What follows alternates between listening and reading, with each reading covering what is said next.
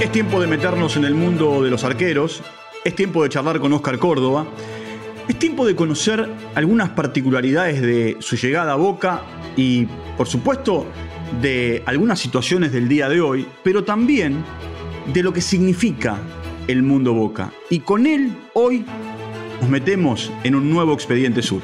En Expediente Sur recorremos la historia del fútbol y sus protagonistas en un podcast exclusivo para Footbox. Allí va Roque Junior. 2 a 1 está ganando Boca. Roque Junior. Córdoba, brillante, estupendo. Por ahora le está dando la Copa Libertadores de América. Oscar Córdoba Boca. Bienvenido, Oscar Córdoba, ¿cómo va? Hola Walter, un saludo muy especial para ti y para todos tus seguidores y bien aquí, aguantando un poquito de frío en la capital de Colombia, en Bogotá. Bueno, estamos, estamos igual en Buenos Aires. A ver, vos eh, venías de jugar un mundial, el 94, venías de ser eh, subcampeón de América con eh, el América de Cali y tenías la posibilidad de ir camino hacia un nuevo mundial en Francia y en un momento determinado te suena el teléfono y en esa llamada telefónica, del otro lado había alguien que te ofrecía venir a jugar a Boca. ¿Se te movió la estantería? Igual Walter, a cualquiera se le mueve la estantería. Recuerdo la anécdota muy clara como si fuera ayer. Teníamos eh, dentro de la programación toma de fotos con unas, unas ex reinas colombianas, modelos colombianas, para un calendario que se iba a generar yo estaba en el arco norte del Estadio Metropolitano, tenía Pablo Andrea Turbay, creo que era, y en ese momento suena el teléfono y me dicen, che, Oscar, te necesitamos en Buenos Aires, agarra el primer vuelo y te vienes para acá. ¿Saben qué pasó? Salí corriendo, la dejé ahí colgada en las mallas del arco norte del, Metropolitano y agarré mi maleta, mis guantes, mis guayos y me fui para Buenos Aires. Eh, en ese momento era Córdoba o Chilabert, Chilabert o Córdoba. Esa era la disposición que se tenía en ese momento. Había una decisión para tomar en poco tiempo. Chilaver estaba casi, casi cerrado, decían que para Boca. Y apareció en, el mundo Boca el nombre de Oscar Córdoba. Viajó y en 24 horas estamos firmando el contrato antes del famoso partido Boca Argentinos Juniors con gol de Maradona de penal a Goicochea. Decime, eh, y llegás a Boca y te encontrás con qué? A Boca vos lo veías a la distancia, ¿no? Eh, lo veías por televisión, eh, a lo mejor con alguna referencia de algún amigo, de algún conocido. ¿Tu, primera, Tu, primera sensación de Boca? No, no, no, no, no. No, a uno, a Boca, a River, a Racing, a San Lorenzo, a Vélez, a estos equipos son equipos que todos conocemos a nivel suramericano. No sé si a nivel mundial, te lo estoy diciendo es a título personal. Uno conoce la historia, Flamengo, Palmeiras, estos equipos grandes. Entonces, verlos, y te digo, antes de mi llegada a Boca, tuve dos visitas a la Argentina, en suramericanos distintos. O sea, no era ajeno a conocer qué es dentro de la cultura. Ya cuando lo vives dentro es otra cosa totalmente distinta. Está bien, pero llegás y el mundo Boca, porque vos venías de un equipo grande e importante en Colombia y en América. ¿El mundo Boca te sobrepasa? Sí, sí, el mundo Boca te sobrepasa, es una, es una cosa totalmente distinta. Lo que tú digas en Boca o dejes de decir se multiplica a la enésima potencia y tiene repercusión en Alaska, en Japón, donde tú quieras. Hay alguien que tiene su oreja y va a escuchar acerca de esta institución. En un momento determinado eh, te tocó convivir con el Pato Abondancieri. Eh, y ahí la lucha en el arco era Córdoba-Abondancieri. Y, Córdoba a Abondancieri no le prestaba nunca el arco. Cuando yo llego a Boca éramos Abondancieri y Sandro Guzmán.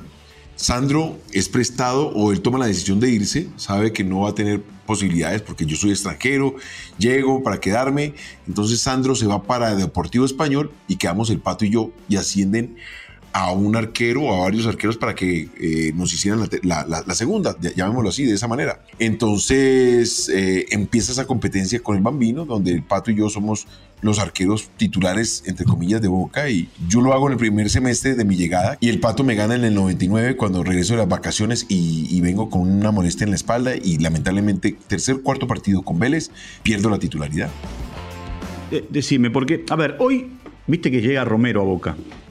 Eh, o llegó Romero a Boca, y está Rossi. Yo digo, comparando con aquella época, tanto Rossi como Romero tienen ese peso específico de Córdoba y Abondancieri.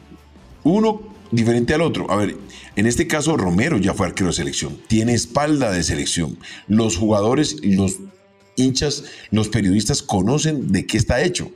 Mientras que en el caso nuestro, yo llegaba siendo arquero de selección, pero una duda para el fútbol argentino. Sí, yo no era argentino, yo era un extranjero que llegaba a escribir mi nombre en, en un fútbol totalmente distinto, ajeno. Mientras que el Pato ya era un arquero que venía, según entiendo, de Rosario Central y tenía una oportunidad de Boca. Son situaciones distintas. Lo único es que aquí eh, Rossi ya está consolidado en el arco de Boca. Sabemos de lo que está pasando, pero el eh, Chiquito Romero es un arquero que se pone el buzo y tapa sin ningún problema, no, no, no se va a poner colorado. De, de arquero a arquero, ¿no? Por supuesto, eh, en tu evaluación. Vamos a definir a Rossi. Si tenés que definirlo ante el que no conoce el puesto, ¿cómo lo definís? Es un arquero de 5,50, eh, muy parecido a Romero. En esto no creo que se saque mayor ventaja. Perdón, ¿qué eh, significa de 5,50? Que no es un arquero que te arriesgue más allá de las 5,50. No es un arquero que ah. esté cuidando la espalda de su defensa.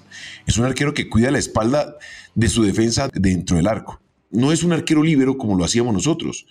Si tú parabas a boca en la mitad de la cancha, yo te me, paraba al borde de las 18 y salía de cabeza o de pecho y la reventaba a la tribuna o metía un pase. Para mí, los dos arqueros son muy estilo europeo, muy corte 5,50, que no te salen, no te arriesgan, no te cortan un centro. Solamente que son fieras dentro de su capacidad.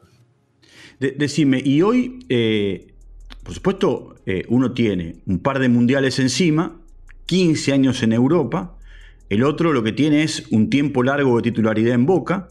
Eh, no se sabe qué va a pasar con él, si, si se va a ir o no eh, de Boca. Eh, si vos tuvieses hoy a los dos bien, bien, ¿quién es mejor? Wow, qué pregunta esta. Hoy tienes que saber que Rossi es el arquero titular de Boca y le, le brinda la seguridad, le da la tranquilidad. Lo que te digo es eh, lo que le dijeron a Rossi es, mira, te traemos un arquero de alta competencia y que si tú no quieres tapar, pues el otro tapa y no tiene ningún problema, no se va a poner colorado, más allá de lo que pueda pasar en su rendimiento. Siento que lo que viene arrastrando, lo que hay que cuidarlo es, te lo digo por experiencia propia, es en la forma de prepararse. Romero debe saber que él no compite en los entrenamientos, él compite en los partidos más allá de que uno demuestra al técnico cómo está en los entrenamientos, el error que puede llegar a cometer uno es exigirse demasiado en los entrenamientos y en los partidos llegas un poco maltrecho. Es decir, que el objetivo de eh, Romero es estar bien en los partidos. Sí, sí. Mira, te lo voy a contar de esta manera, porque a mí me tocó vivirlo. Cuando yo llego a Millonarios, ya para mi última etapa, había un arquero que era José Fernando Cuadrado, un arquero joven, 21, 22 años, de la cantera de Millonarios y los hinchas le tenían bastante cariño porque era un chico de la cantera. Mi pasado en Millonarios no había sido el mejor. Tuve una primera etapa donde arranqué bien, luego tengo el famoso 7-3, o sea, había un examen pendiente con el hincha de Millonarios. Entendiendo esto, yo me exigía en los entrenamientos para estar en buen nivel pero caí en la madurez de competir a demasiada intensidad para poder estar en el arco. No, yo era el arquero de Millonarios. Yo solamente tenía que resolver que el domingo o el miércoles que tenía que eh, jugar la liga lo hiciera de forma correcta y cuidar mi salud para no lesionarme, para no exigirme más allá. Romero viene de una lesión, lo operaron en, eh, creo que lo, lo operaron en España o en Inglaterra de la rodilla, se recuperó, pero eso es lo que tienes que empezar a cuidar en este momento. ¿Viste, ¿Viste, que Insúa en San Lorenzo pone dos partidos a Torrico o tres partidos a Torrico o dos y tres partidos a Batalla? Eh, ¿Qué tiene que hacer Ibarra, a quien vos conocés y muy bien? Eh?